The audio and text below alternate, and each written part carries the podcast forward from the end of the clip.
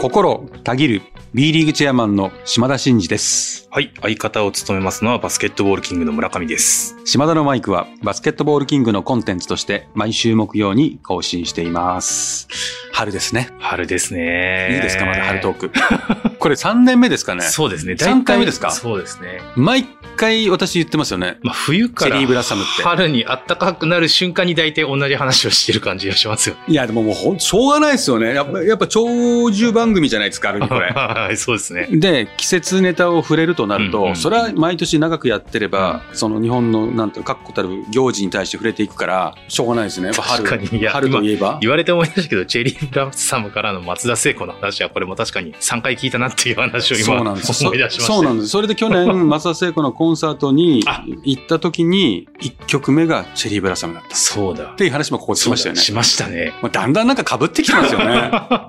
そんなにほら綺麗にこのネタっていうのを整理整頓してるわけじゃないから、まあ毎回同じようなこと言ってくるのはまあ許してほしいですね、いやいやでも春はお好きですか。大好きですね。春というか今卒業式シーズンなんですかね、この3月23日。そうですね。もうすぐ来週再来週ぐらいから卒業式ってこうどんどん出てくる。卒業式時期に一番こう印象に残ってる曲って何ですか。私は世代ですけどね、やっぱ荒井由実さんの卒業写真とかですか。ちょっと違う。いやまあ海援隊の送る言葉とかも出てくる。私ねちょっと角度変えてみてもいいですか、はい。まあ、基本的にはチェリーブラッサムは、その春全体を表現するならチェリーブラッサム、松田聖子なんですけども、ピンポイントでいくとやっぱり柏原芳恵春なのにかな。いい歌ですよね。それも卒業式じゃないかな、ちょっと違うかもしれないですけど、それも春を包含した曲かな。はい、そうですね。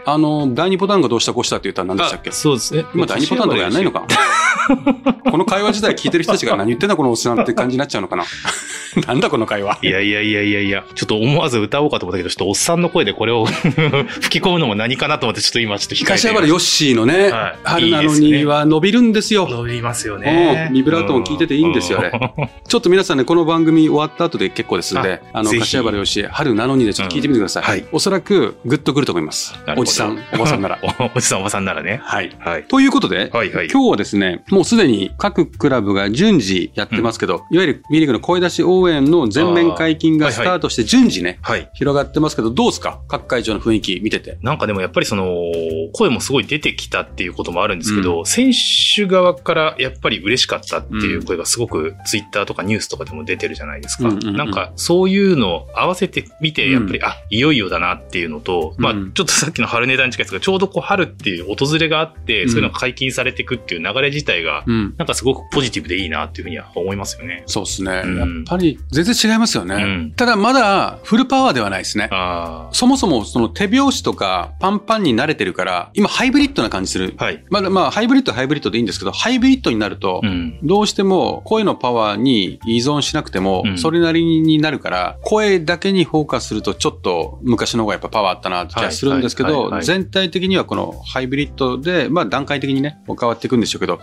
やっぱエネルギーありますよね会場のね。で選手もやっぱ喜びますね。ホームコートアドバンテージっていうものをやっぱ感じますっていうリアクションが聞いても多いですね。多いですね。まあ声援に後押しされて良いパフォーマンスが出て、良いパフォーマンスが出るから声が出てっていうことで、やっぱり相乗効果でスポーツですごいこう上がっていくんだろうなっていうのを改めて感じますよね。そうですね。ブーイングとかもねまだ弱いけど、もっともっと出てきて、やっぱホームの力で勝たせるみたいな雰囲気っていうのはどんどん出てきてほしいですよね。それからコロナ禍になって、B リーグをもしかしたら見始めた方とかって、その声を出してみるっていうのが初めての方もいらっしゃるかもしれないわけじゃないですか。そうすると、もっと面白いんだとか、こうやって応援するんだみたいなことっていうのも初めて体験するみたいな方も、そういう人多いですからね。いらっしゃると思いますけどね。そう。だからこそ、その声出し応援を解禁したときに、そのマスクの着用のね、有無みたいなところで、B リーグとしてはもちろん発表してますけど、マスクをした状態で声を出すことを許容しようと。もちろん、その野球サッカーみたいにね、それは本人の意思に任せますっていう方法も取れるんだけど、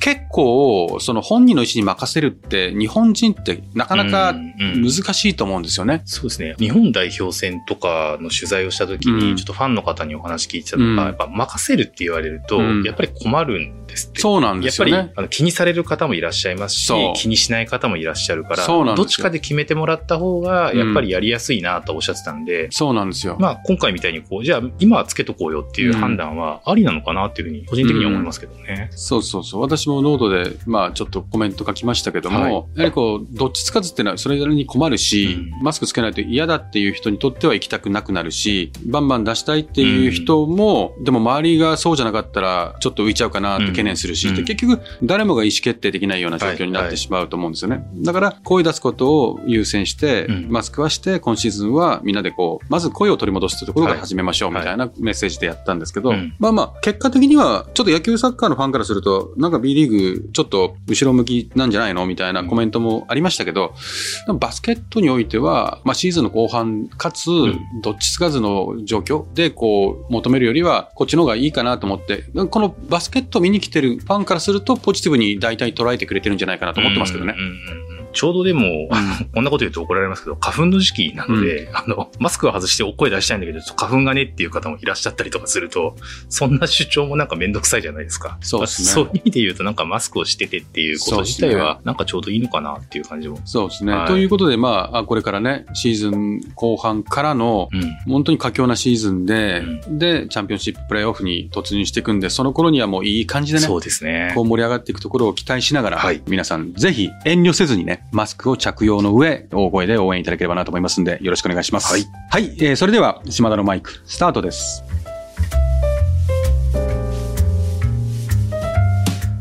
島田のマイク、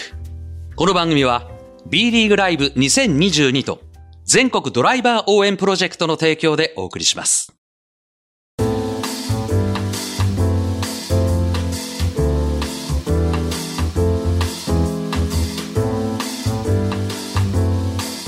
はい、ちょっと時は流れてしまいましたが EASL についてちょっと触れてみましょうか。はい、イーストアジアスーパーリーグということですね。そうですね、はい、まあ、随分、まあ、日本代表とこの EASL の関係があって B1 はね、はい、長いお休みがありましたけども、うんうん、イーストアジアスーパーリーグ、はい、まあ、今回初めてありましたと、はい、まあ、皆様がどこまでねこの大会について認知してたのか分かりませんけども、もともとはホームアンドアウェーで10月ぐらいから開催する予定だったんですよね。はいはいはいはい、で昨年のチャンピオンチームと準優勝チームということでブレックスとキングスが出場することも決まってて、うんうんうん、10月11月とかこうホームアンダーウェイでやりながら、はいはい、でチャンピオンを決めるというような大会方式だったんですが、はい、まあ、コロナの影響もあったりちょっとそのリーグの財政面の課題だったり、はい、まあ、いろんな理由があって、まあ、集中開催にしましょうということで、うんうん、まあ、それでまあダウンサイジングしてコストを抑えていこうというような大会方式になって、まあ、優勝賞金だったりとか、はい、ファイトマネーであったりとか、まあ、勝利給であったりとか、うん、そういったものの価格も随分ちょっと下落してしまったんですけども、はいはい、まあ、そんな中で日本で行われたと、うん、で、まあ、なぜ日本なのかということなんですけども、実はこれ手を挙げてるんですよ、まあ、我々の方で、はいはいはい、でやっぱりこのもともと想定した時に比べるとやっぱ経済的にダウンサイジングしてるんで、はい、当然ここで勝つことも想定して投資をしてる部分があるんですよ、うん、チームは。なるほど、はいはい、アジア枠の選手とか、はいはい、だからちょっと少しでもこう補填というか、うん、稼げるような状況を作ってあげたいなということもあって、まあ、日本でやってホームのチケット収入であるとかスポンサー獲得につながって、はい、まあ、そこをある一定補うことができればいいなということで日本でね、はいはい、開催することが決まったというのが、まあ、全体的な背景ですね。なるほどなるほど、うん、これはまあもちろんもうちょっと知ってもらいたかったなとか、うん、まあ、認知だ告知だっていうところの課題とかもちろんあると思うんですけど、うん、これをやったこう意義とか今ちょうどこう閉幕してっていうところで、まあ、どんなことをお感じになってますか。うん、まあ、FIBA アジアチャンピオンシップっていう、まあ、各国のそのリーグ戦の優勝したクラブが出てきて、うん、そこでアジアチャンピオンを決めていわゆるインターコンチネンタルカップっていう大陸別のね、はいはい、大会にこう出ていくっていう大会が一方であったりするので、うん、はいはい、うん、まあ、それは過去にはね、はい、アルバルクが優勝したこともありますけど、それがある中でイーストアジアだけでやってるこの大会のこの存在価値みたいなっていうのは、まあ、なかなかこうどういうものなのかっていうことの見せ方っていうのはすごく難しいな。難しいですよね。価値として、うんうん、ここでチャチャンピオンになったらその先何があるの、うん、っていうのが今アジアの大会みたいにないじゃないですか、はい、ただアジアの各国の上位チームが毎年戦って、はい、このエリアにおけるチャンピオンを決めていくみたいなものの試みはまあ良いと思ってますし、はいはい、あとはこの大会の価値をどういうふうに上げていくかとか、うん、あとはまあファンの皆様にこうどうしても B リーグって試合数も多いし、はい、まあ天皇杯ももうそこに前後にあったりするじゃないですか、うんうん、でチャンピオンシップに向けて後半なんとかチームを立て直さなきゃいけないみたいな時に、はい、うん、それなりのこう存在価値を見出さないと、うん、やっぱファンの人たちが注目するようにはやっぱならないと思うので、はいはい、まあその位置づけとまあプロモーション、はい、みたいなものはまあしっかりやっていかなきゃいけないんだろうな、うん、まあしっかりやっていかなきゃいけないんだろうなって言いつつも、まあその仕事って本来イースト、まあそうですよね、EASL 側なんですよね、うんうんうん、でもたまたま今回日本でやった以上は、はいはい、そのもうちょっと盛り上げたかったなっていうのもあるし、うん、まあクラブも余力ないし、うん、リーグもねなかなか EASL との狭間の中で動きづらかったしみたいな、ちょっと全般的にお見合いしちゃったかはあるかなっていう、うん、まあ反省はありますけどなんとなく分かったんで、うんうんうん、今後こううまくやっていけるかなっていう気はしてますけど、うんう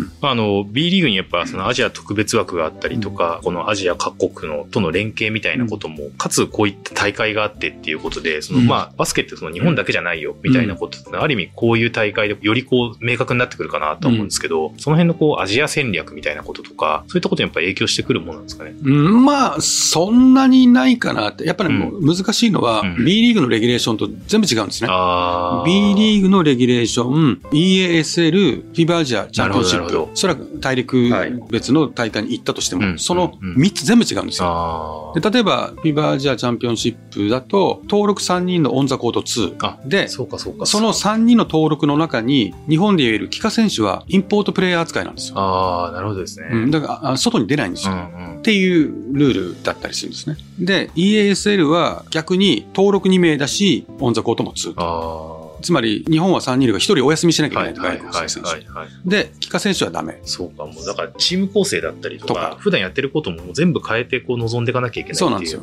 で B リーグの場合はフルハウスで帰化 OK アジア枠アリーの外国籍3、うんうん、インポートプレイヤー3人の、うん、オンザコート2と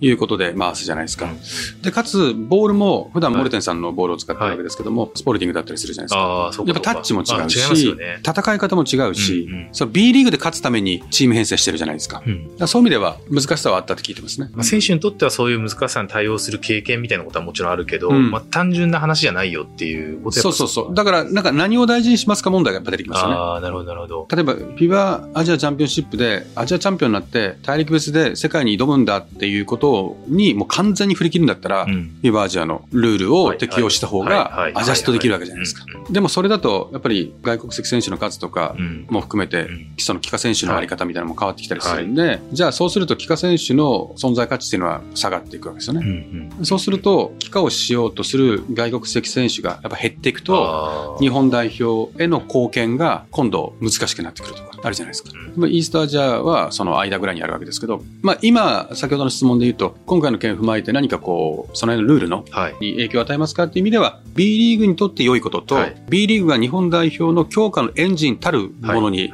資するかどうか、はいはいうん、もうこの観点にもう今はフォーカスするで良いと思ってますね。なるほどですね、うん、その中途半端にルールを変えるというよりは本当に日本代表を強くするためのレギュレーションって何なんだっけ、うん、っていうのと、うん、各クラブがビジネス的にも競技的にも良いレギュレーションは何なんだっけっていう、うん、だからそれで今決めてるのが B リーグなんで、まあ、そこは影響ないかなとは思ってますけどね、うんうんうんまあ、そういったそのチームが勝つための強化だったりとか、まあ、いろんな環境があってっていう話で今 EASL の話もあったと思うんですけど、うん、今度逆にクラブの経営側の話にちょっと話を転じると、うんうん、ちょうどこの間の愛媛が4000人プロジェクトっていうことでこう目標達成しましたよみたいなことが一つニュースになってましたけどクラブのその運営もまた成長してるっていうところに関しては何か感じられた部分とかっていうのはあったりします？そうですねやっぱり今話した EASL とか FIBA アジアもそうですけどいわゆる国際大会じゃないですか、はい、国際大会っていう環境にトライする機会があることによってそのルールを変えるとかっていうことはなくても、はい、その日本人プレイヤーの経験値としてだったりとかレベルアップには通ずるよね、うんうんまあ、つまり環境が選手やチーム現場を育てていくっていうことですね。でこの今愛媛の4000人プロジェクトっていうのも何をしようとしてるかというと結局は将来構想に、はいにおける、愛媛がその2026年のファーストイヤーからその将来構想の新 B1 に行こうとしているかどうかはともかく、少なくとも4000人っていう S 型はこういうものなんだよっていうことをクラブがファンの皆様と共有共感体感することが一つやっぱり目に見えないものを追うっていうのは人間辛いんですよね。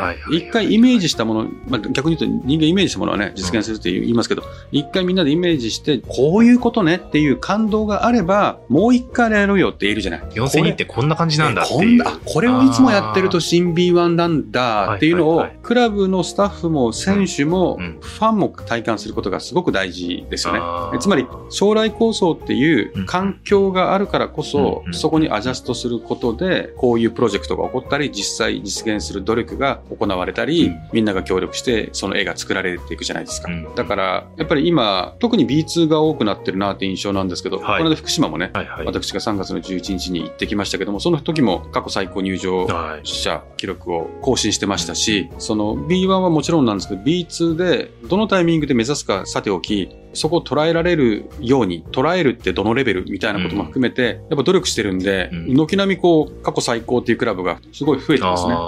リーグとしてはでもそれはもう非常にやっぱ嬉しい話ですよね。やっぱり、ね、その将来構想ってなんやかんやこうまだリーグ戦が始まってないし、アリーナが全部できてるわけじゃないし、すでに周りの状況を見せられてるわけではなくて、それは数年後の話だから、見えてないんでちょっとまだまだ伝わりきれてないところがあるんですけども、まさにこういうことで目標を持つことでやっぱ頑張れるんですよ。やっぱり高いハードルがあるから諦めるっていうのもあるけど、高いハードルがあるからこそ頑張るっていうことが結果的にこういうことを作っていくんですよね。だから改めて例えば12億とかね、アリーナとか4000とかバカ野郎ってツッコミもあるけど、これを掲げてなかったら今コロナ禍でもうダウンサイジングして上を目指そうなんてしないですよ。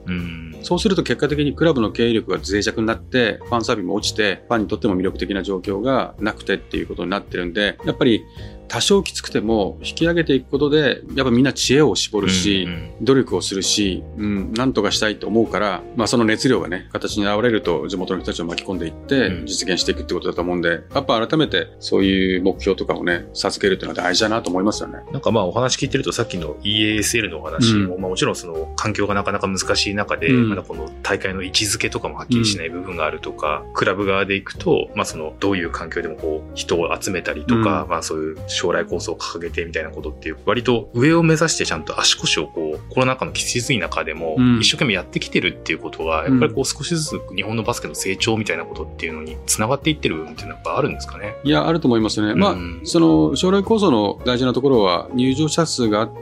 入場者数が増えてるんだったらスポンサーする価値があるよねってスポンサーとかが増えて売り上げが伸びて、そんな地元で盛り上がってるんだったらもう一歩伸ばせるカテゴリーがあるんだったらアリーナ考えようかっていう元を正せば入場者数なんですよね。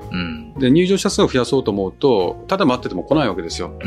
そうすると地域にどんどん出ていって来てくださいとか、来てもらうために自分たちが振る舞わなきゃいけない、そういうふうに頑張りますと思います。で頑張っててまず会場に来てくれる人がちょこちょこ増えてきます。増えると今度は満足度が上がらないと今度来なくなるんですよね。そうすると魅力的な状況を作るって言ったら何ですかって言ったら、やっぱりチームを勝たせることもそうだし、エンターテインメントとして飽きさせないこともそうですし、来た人たちをこう迎え入れる体制という意味でのサービスも高めないといけないねと、なるほどなるほどいうことで、そうするとチーム強化と経営っていうのをちゃんとやらなきゃいけないねってことがやっぱり出てきて、そこをこうやらないと呼んでも結局蛇口がどんどんこう漏れてる、ジャブジャブ水が出ていくみたいになっちゃったら、しょうがないからってこうキャップを閉めることが結局その辺のクオリティを高めないと、呼んでもキリがないねとかってなってくるんですよ。でそういうことをやっぱり呼ぶっていうことから全て派生してその辺が整っていく、そうすると経営の安定とクオリティの向上と入場者数の増員安定性、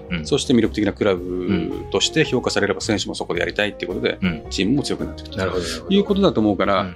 そこが例えば4000なんて言わないで、2000でいいですとか1500でいいですとか、はたまたその目標なんてなかったら、絶対頑張らない。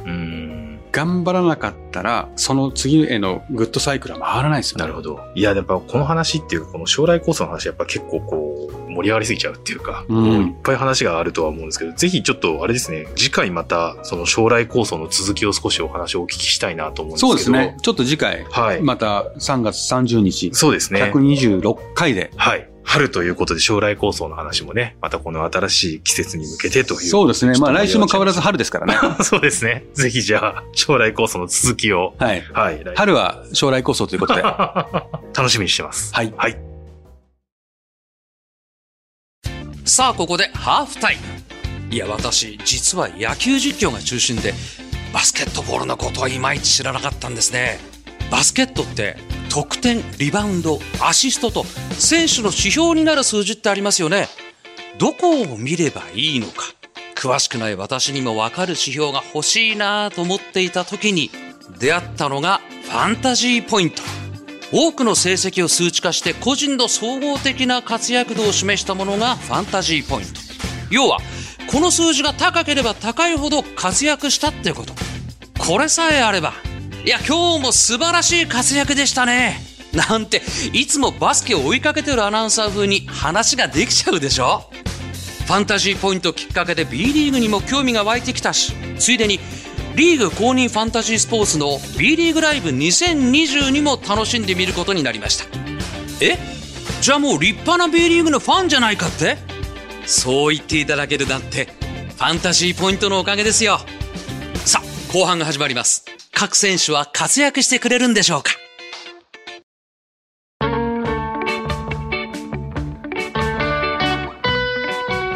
島田のマイク。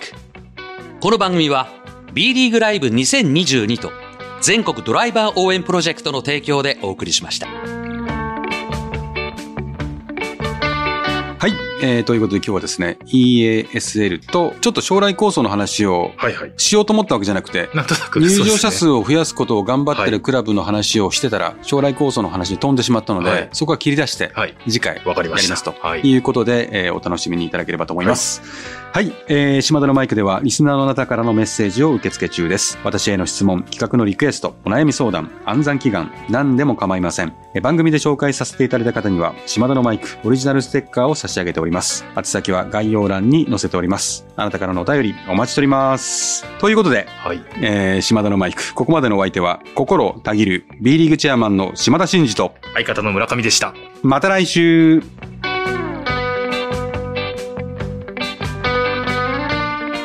お聞きいただいたコンテンツは制作バスケットボールキング、制作協力 B リーグ、配信日本放送でお届けしました。